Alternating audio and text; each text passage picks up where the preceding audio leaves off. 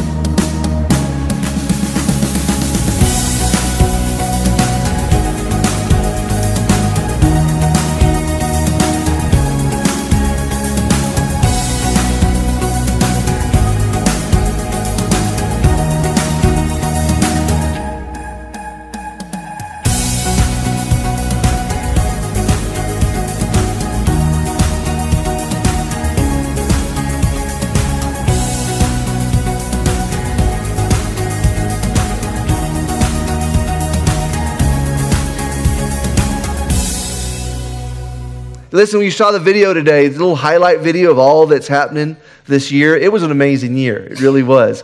Um, there are still kids trying to figure out how they put the Easter egg factory together and how it worked. But um, that, that, just the highlight of that is pretty unusual.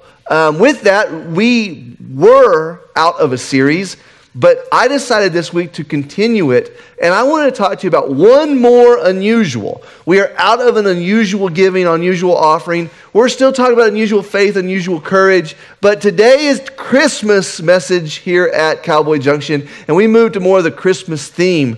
And today, I wanted to talk to you about something that's very important to me, and you can kind of see it in the video that we just showed. Cowboy Junction has some unusual volunteers. And your volunteering here at Cowboy Junction is amazing.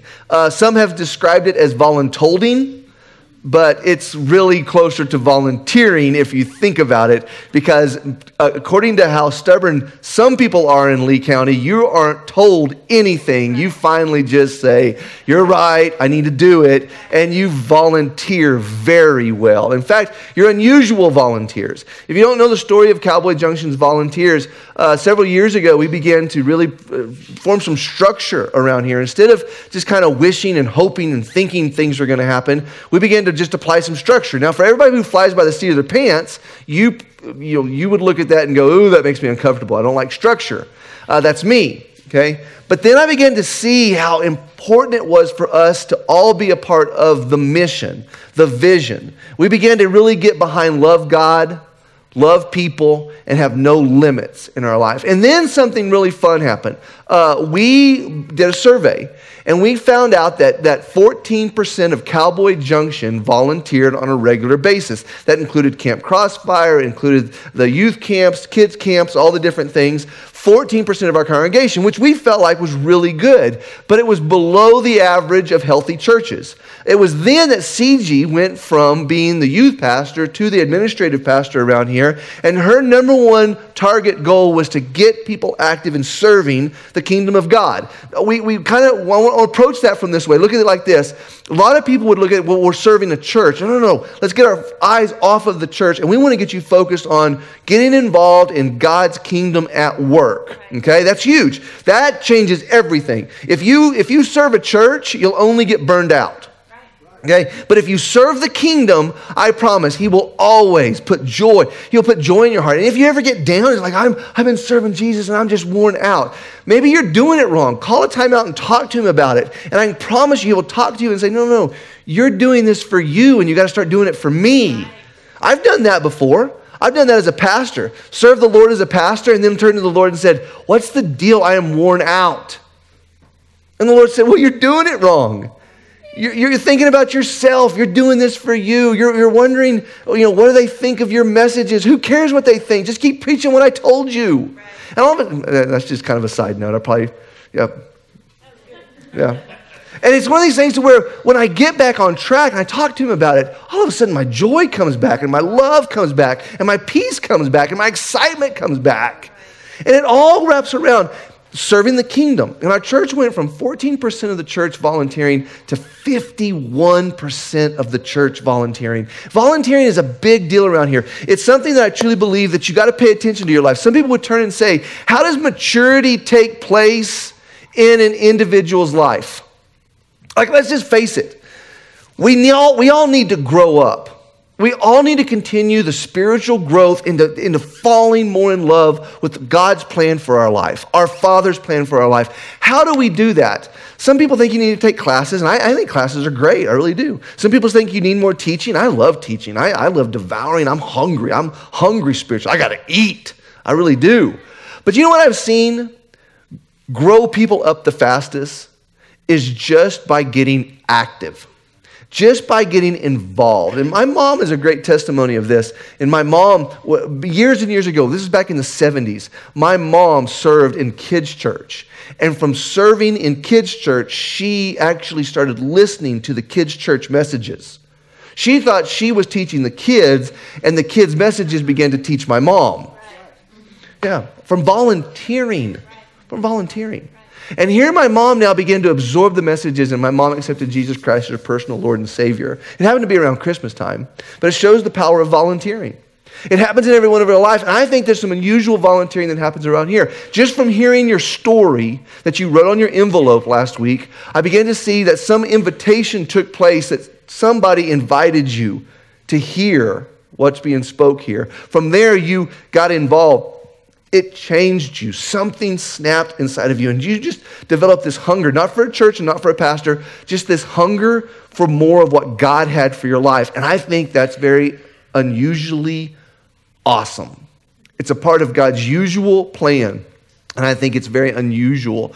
And I think it shows the power of an unusual volunteer. So today I'm going to have you take your Bibles and do, turn to John chapter 2. And in John chapter 2, you're going to open it, and the first thing you're going to notice is that this is not a Christmas story. And I would turn to you and say it absolutely is.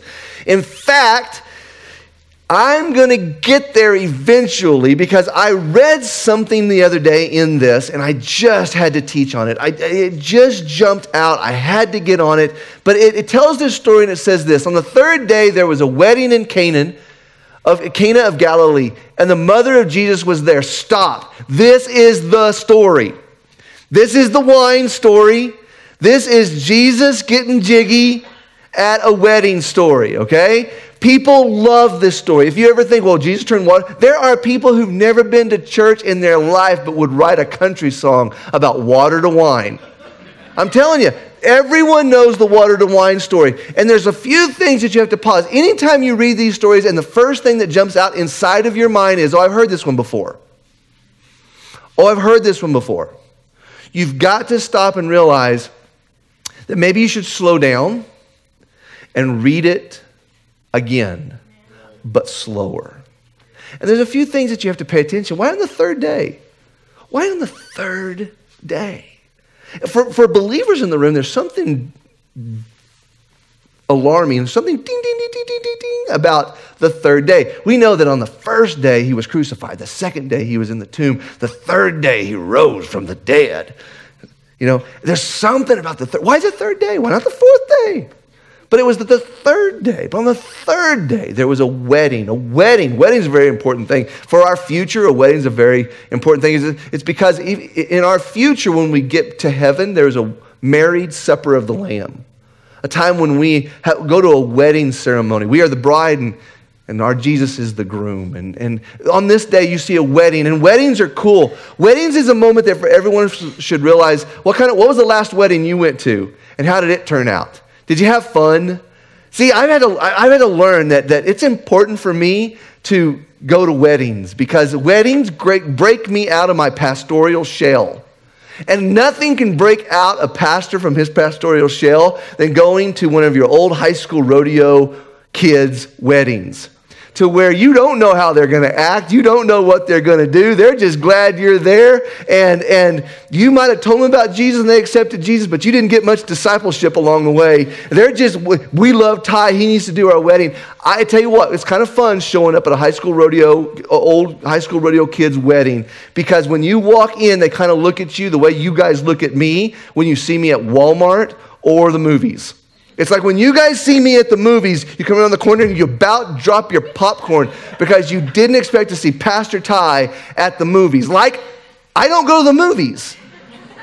And you come around the corner you're like, hey, what are you doing here? I go to the movies. And then I, I, I, I show up at the wedding and someone turns around and goes, whoa, what are you up to?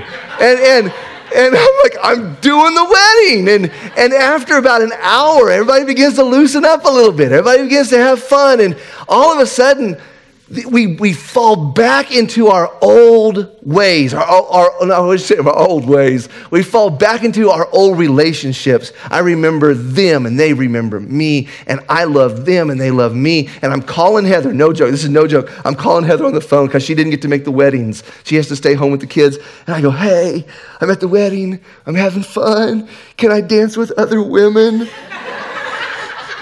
And she goes, You have a blast, just get after it. And I'm uh, with that permission, put the phone up, grab, grab that old kid that you used to pastor years ago, and all night you dance away and you have fun and you hug necks and you say goodbye. And they said, We follow you on podcasts and hey, Pastor Ty, we love you, and, and I love I love you too. And can, why do I tell you that? Because what do you think Jesus did at a wedding?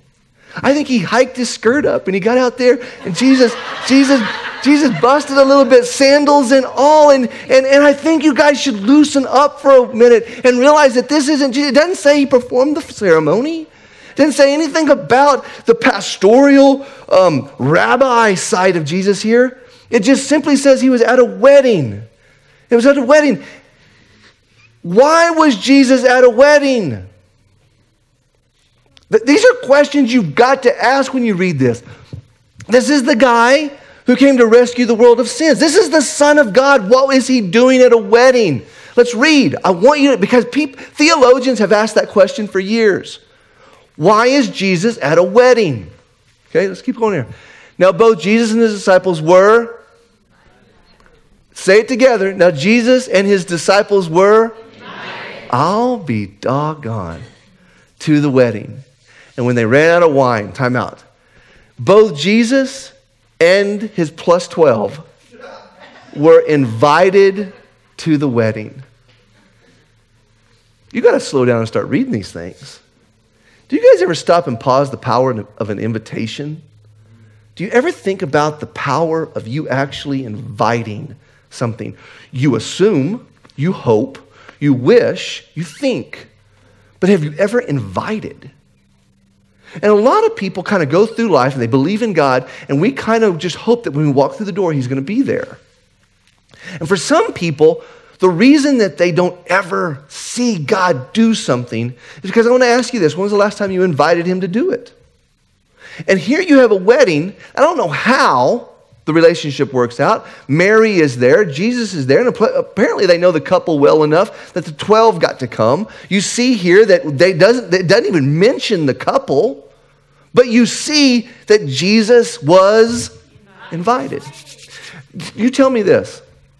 How important is an invitation when it comes to the people you want to appear at what you're doing. But how important is this story in telling us about the Son of God and his invitation into your life?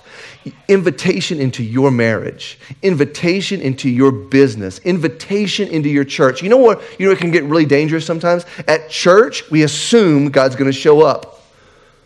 But how good are we at paying attention to how often do we invite him?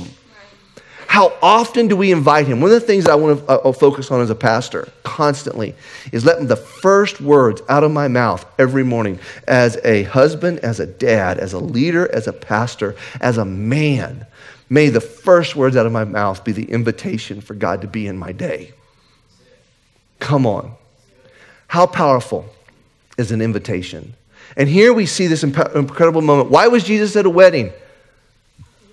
Because he was invited. Where do you want him? And have you invited him? It goes on. And when they ran out of wine, whoops. Uh, I tell you, theologians have wrestled this one too. Uh, the Baptists really don't know what to do with it. Uh, but it says, The mother of Jesus said to him, They have no wine.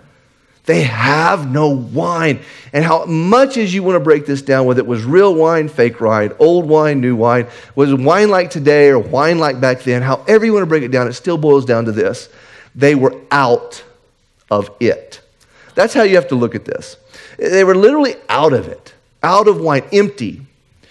I want to remind you, I'm fixed to talk about Christmas, but this story really kind of aligns with my Christmas experience. Sometimes I get empty come Christmas time. I'm empty with joy. I have no more joy. I have no more love. I am so tired of seeing people in Walmart. Uh, I have uh, freeways, traffic, trying to order stuff, finding out that, that things aren't going to show up on time in the mail, find, trying to get a Christmas list together, um, getting the right things, doing the and at the it, don't raise your hand, but I know there's some people in the room right now that you would go, you know what, Christmas it ends up taking more out of me than putting something in me. And this story begins because something ran out. Something was empty. Maybe Christmas isn't joyful for you. Maybe it's one of those times a year to where you remember the better days and you feel empty, you feel drained. This is the story of a wedding where there was supposed to be celebration, and in turn, there is emptiness. There is nothing. There is no more. And Mary sees it. Okay, the response here is real important. You got to pay attention to this, okay? Is that Mary sees something and wants Jesus to do something about it. But I want you to pay attention to Jesus' response. Look real careful at what he says in verse 4. He says this He says, Jesus said to her, Woman, which I do not recommend you say to your mother, okay? He, he is Jesus, you are not, okay? And he says, Woman, what does your concern have to do with me? Oh, yes. And, and for all the young teenagers in the room that you think, well, mom, I'm just quoting scripture. Next time you tell me to take out the trash, what concern of this is mine, woman? You will see Jesus someday uh, on that moment, I promise, okay? And it says, Woman, what does your concern have to do with me? My hour has not come. And for whatever reason, Jesus does not want to get involved. Okay, two things have just happened. We talked about invitation, Jesus got invited. And the next thing you see is Jesus doesn't want to get involved. I don't know how you guys are, and I only get so much time to preach, but this speaks to me because there are times in my life I feel empty. If there's anybody else that ever felt empty come Christmas time, I have felt empty too. I don't have what it takes anymore. I can bring a whole new low to Christmas. I'm just telling you right now. I really can.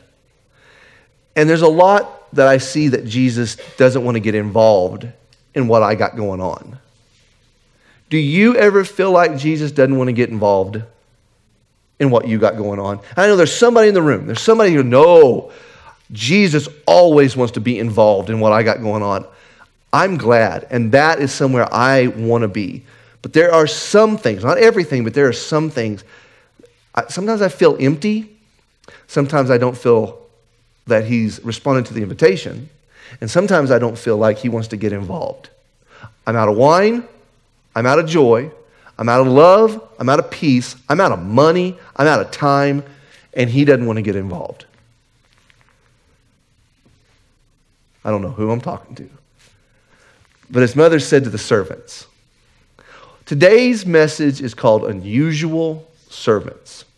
And the reason why is because this entire story shifts at this very moment. You know how it all turns out. You know the end of the story. You've heard the country music songs yeah, who capitalized on bringing out the point of the wine, and they missed the whole point about the miracle. Okay? And you see that there's an unusual servant that just took place in our church. This year, you guys served in an incredible way, in an awesome way, in a wonderful way. But last week, we were able to see God do something incredible as you chose to honor God with your very best. But I want to go back to the scripture because at this point, Jesus turns to her and says, Woman, this is not my concern. I don't want to deal with this. My hour is not yet come. And she turns away from him and goes to the servants. And his mother said to the servants, Whatever he says to you, do it. Do it. So here's Jesus, and maybe he's listening to the band, maybe he's into it, and she's whispering. He's like, What concern is it of mine? I don't care. Leave me out of it. It's not my time yet. Okay, maybe, maybe it's something like that. Maybe he's leaned back and he's paying attention, he's watching the ceremony, and he hears his mom, and he goes, It's not my concern. However, you see it, the 007 or the P. Diddy, it doesn't matter. As long as you pay attention that she said something, he didn't want to get involved, and she instantly turned to the servants.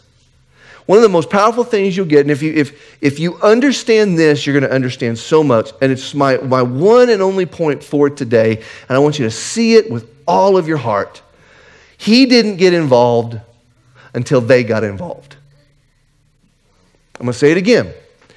He didn't get involved until they got involved. And when they got involved, that's when he showed up. And I see this over and over and over again in Scripture. Something like this to where he's not involved, he's doing his thing, but she knew that he was going to do something the moment that they did something. Whatever he says to you, just do it. Very next verse, verse 6. We got six? Yeah. Now there were uh, set there six water pots of stone, according to the manner of purification of the Jews, containing 20 or 30 gallons apiece. Okay, so you know this story. So, so here they are. It's just Mary and the servants. Jesus isn't even involved yet. And she runs over and she grabs the water pots, okay? And the servants help her with the water pots and bring them all over. And you have this moment where the servants begin to do the thing that needs to be done, okay? Okay, stop. Servants servants. Isn't there another reference about Christmas time and servants? Will you put up the Luke scripture for me? The Luke chapter two, uh, Luke chapter 2 or Luke, Luke chapter 1, I believe. Would you guys put that up there for you? Then Mary said, okay, this is a whole nother story.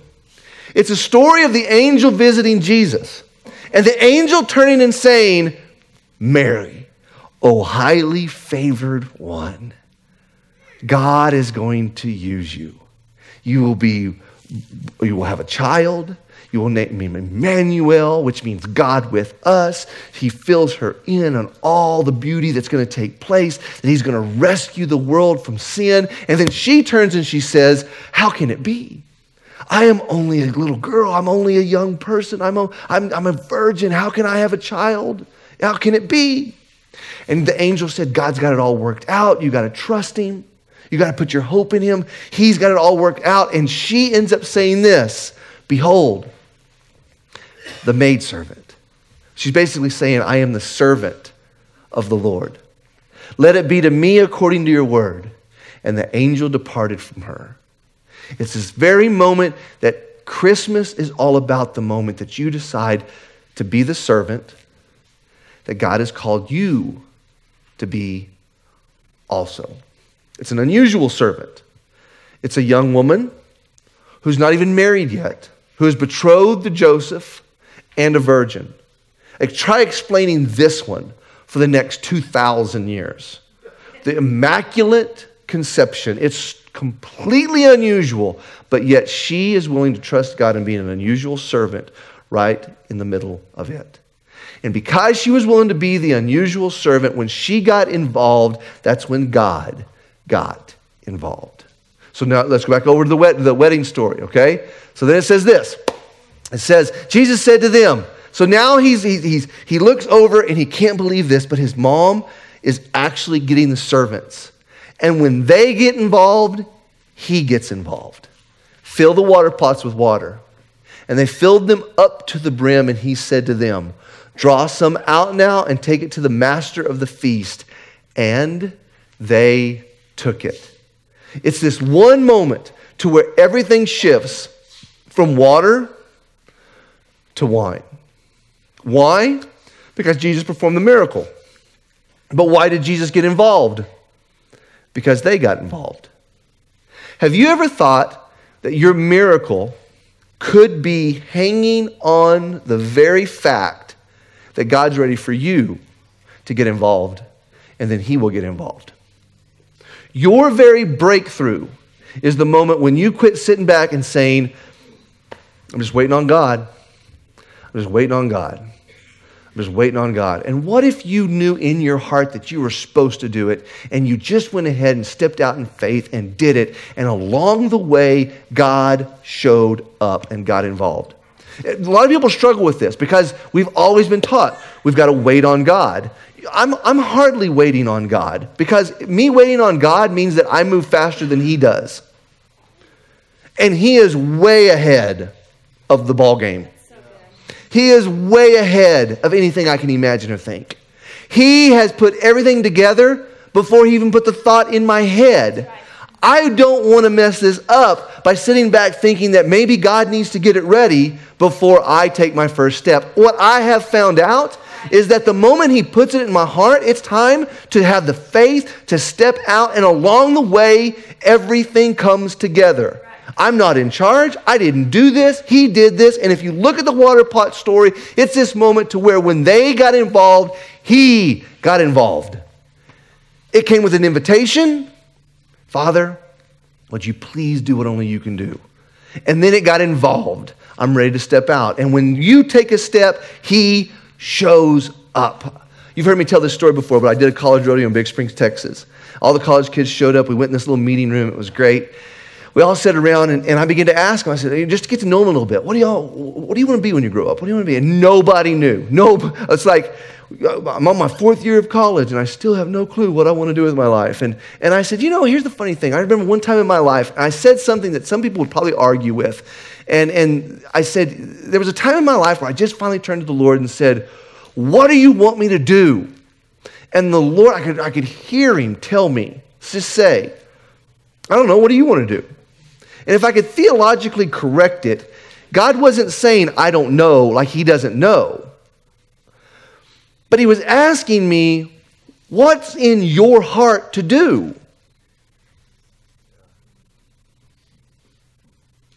And I knew the whole time.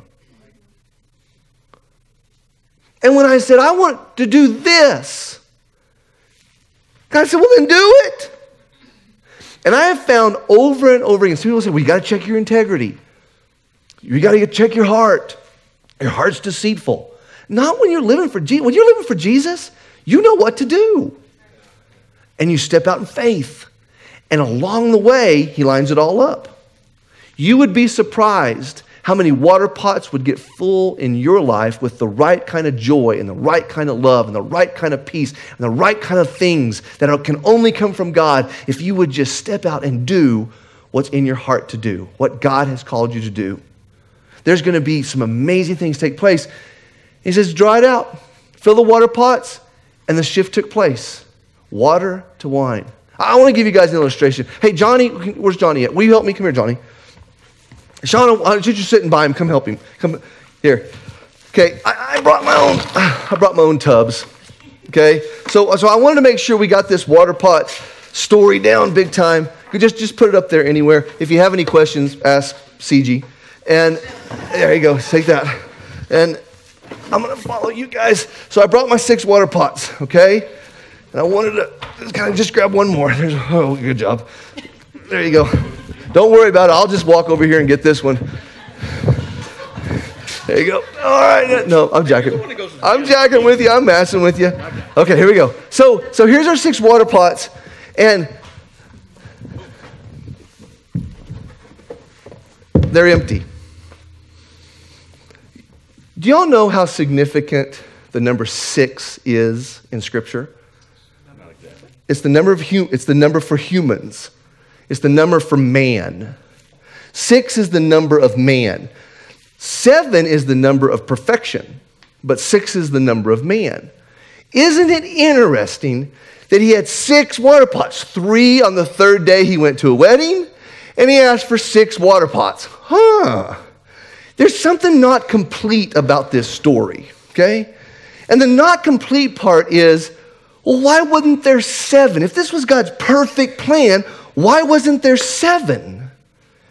And that's why you guys are up here, is because this story is about the servants who got six water pots, but they were the seventh.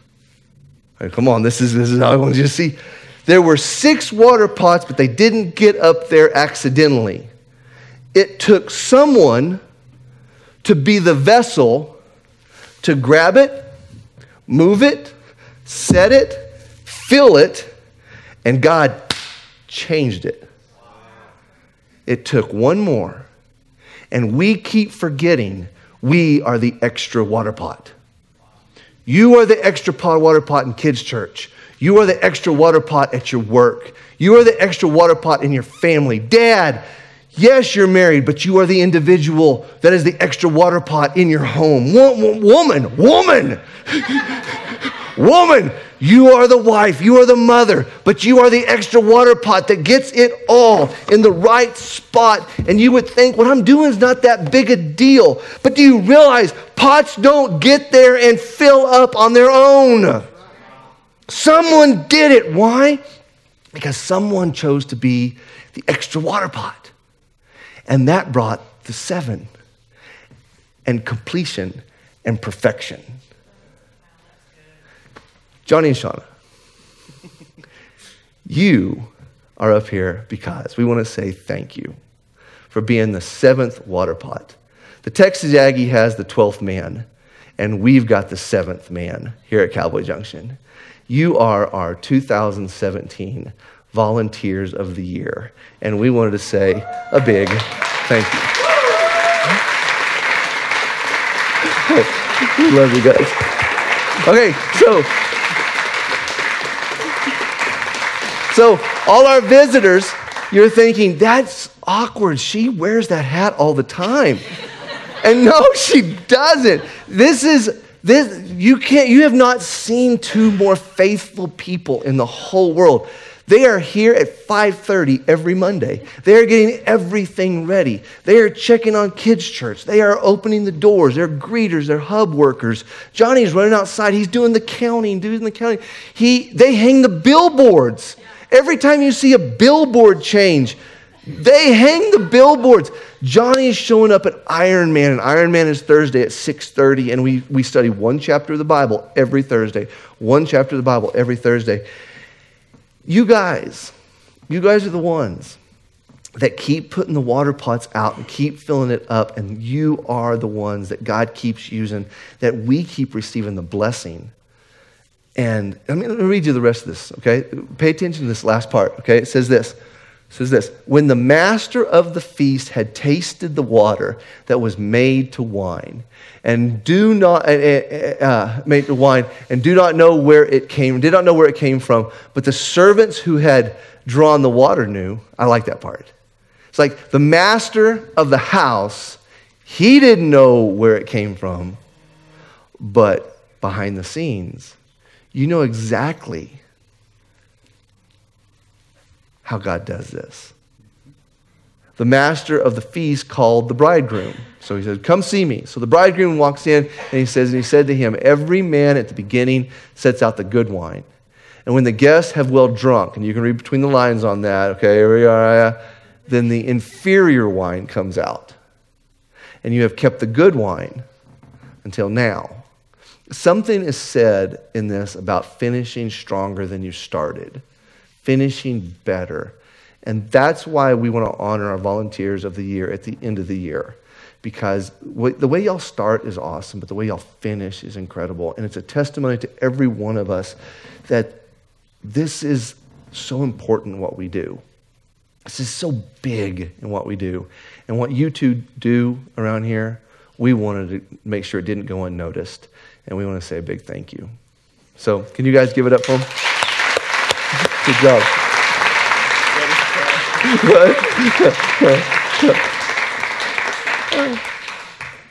uh, I, they're, they're just so faithful. They're so incredible. I'm going to close. Don't cheer. There's one pot that, that I purposely just kind of left stuff in. Um, picked up some pecans, and these make this great, great, just great tubs. These old feeding tubs just make great tubs. You can grow things in them. You can pick pecans up. You can use them for an illustration at your church. But what do you, what do, you do when you know that God's put something in your heart to do? And you want so badly to be a vessel. What do you do? Uh, let me, be a little honest with you. I understand that sometimes you, uh, you don't got all the time in the world. Um, there are good days and there are bad days. There are days that you can, there are days that you can't. But how do you know when one of those days is going to hit? How are you going to know when a day that you actually can? You committed to something and then you can't. That's just time, energy. Man, there, you, your Monday night crowd amaze me. You just worked a full day and then you come on a Monday night. Uh, do you ever feel like you want to? You just can't? Well, that's happened to me at every crossroad moment of my life. That's happened every time I track it back and God asked me to do something, and I had a choice of a yes or a no. A yes or a no. I go back to the thing I said at the very beginning. God has discipled me on my attitude in that if I ever feel burned out, if I ever feel empty, if I ever feel frustrated, if I ever feel the joy has left, it's never God's fault. It can always be traced back to a way I was doing it. I wasn't doing it for him anymore. I was doing it for me. I wasn't, I wasn't looking for him to fill me. I, I said, I got this, God. I can do this on my own. And he said, okay, you can do it on your own. And, and you know what? Doing it on your own gets you, gets you whatever you can give you. And I can give me more tired. But every time I allowed him to do, it always brought me joy. It brought me love. It brought me excitement. It brought me fulfillment, peace. Every time I ever stepped out to do something he was asking me to do. The only illustration I have to define the things that I've gone through in my life where I knew God was asking me to do something is you just got to make room. It's kind of like the awkwardness of well, where do you dump a bunch of pecans? That's kind of how your day is. Well, how do you make time for it? How, do you separate and give God your best in your finances? How do you, how, and it just boils down to this is the best illustration I think you can come up with. If you want to be a vessel for the Lord, if you really want to get to the point to where you're empty so He can fill you up and you can see the miracle take place, you just got to get to the point to where. That's just awkward. But here's the fun part I've just made a lot of room for him to do what only he can do. And there's conversations that need to take place that are awkward, but once you get it out there, you realize, but I just made room for God. There's budgeting that has to take place, but you realize when you get it out there, you just made room for God. There's time situations, and when it just boils down, when you get it out there, you just made room for what God wants to do in you. That's an unusual servant. Mary was making wedding plans, and Jesus showed up and said, No more wedding plans. Go paint the room. You're having a baby. And she said, I am your servant. She dropped it all. I am so glad she did. I am so glad she did. He rescued me, He rescued you. I want to pray for you. And I want to pray for your Christmas. I want to pray for this week, and I want to pray for your Monday next week. At some point, an invitation has to take place to invite him into your world or to ask to be invited into His. An invitation has to take place. But then the more you get involved, you find that He gets involved. He won't get involved until you get involved. Father, I pray for my friends. And Father, today I pray that this simple message would open our ears to hear and our hearts to receive that none of us would go home and think that we heard uh, uh, a pastor's message or we attended church, but every one of us would go home and, and know in our heart that we just heard from the Lord on something He wants to talk to me about. Father, I pray that this Christmas we would realize that stress is not a place that you live, and worry and fear and doubt and fret and all of these things need to be set aside. How involved are we in your plan? And when we get involved, you get involved. With every head bowed and every eye closed, I'm going to just ask this simple question Have you ever invited Jesus into your life? Have you ever stopped? We're not talking about joining a church. We're just simply talking about the moment that you said, Jesus, I need you. Jesus, I need you. It changed my life the day that happened. If you've never done that before, I want to encourage you right now. You can leave knowing without a shadow of a doubt that you know Jesus because you've invited him to your life. But I'd like to know who you are. And if you never accepted Christ as your Savior and you want to, will you do something for me just right there in your seat? No one's looking, it's just me and you and Jesus. Would you, by, by showing me that you would like to invite him into your life, I just want you to raise your hand and look up at me. If you'll do that right now, Ty, will you pray for me? I see that hand. Yeah, I see you. Thank you. Anybody else? Yeah, thank you. Thank you. I see. Thank you. Thank you. Once I see you, you can put it down. Yeah.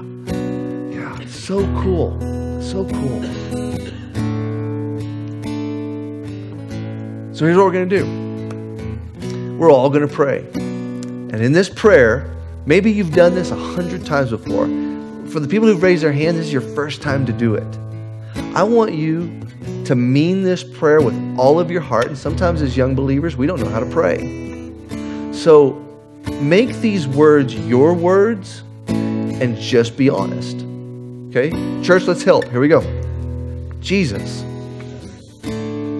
I need you. I feel lost and empty. My invitation is extended to you. Come be my Savior. I am a sinner. I have failed many times. But I confess to you right now, I need you. From this day on, I believe I am a new creation in Christ Jesus. And I confess with my mouth that you are Lord. And I believe in my heart that God raised you from the dead.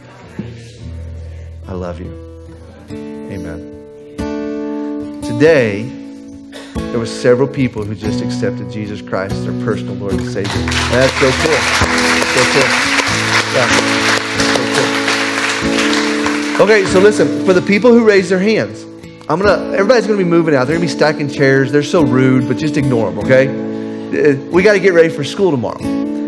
While everyone's doing their thing, I just want you to kind of get up out of your seat, and I'm gonna come right over here. And there's a few things I'd like to give you. Okay? One is a Bible, an easy to read Bible. Everybody needs an easy to read Bible. If you say, it's okay, I got a Bible, listen, you can't have too many Bibles, all right?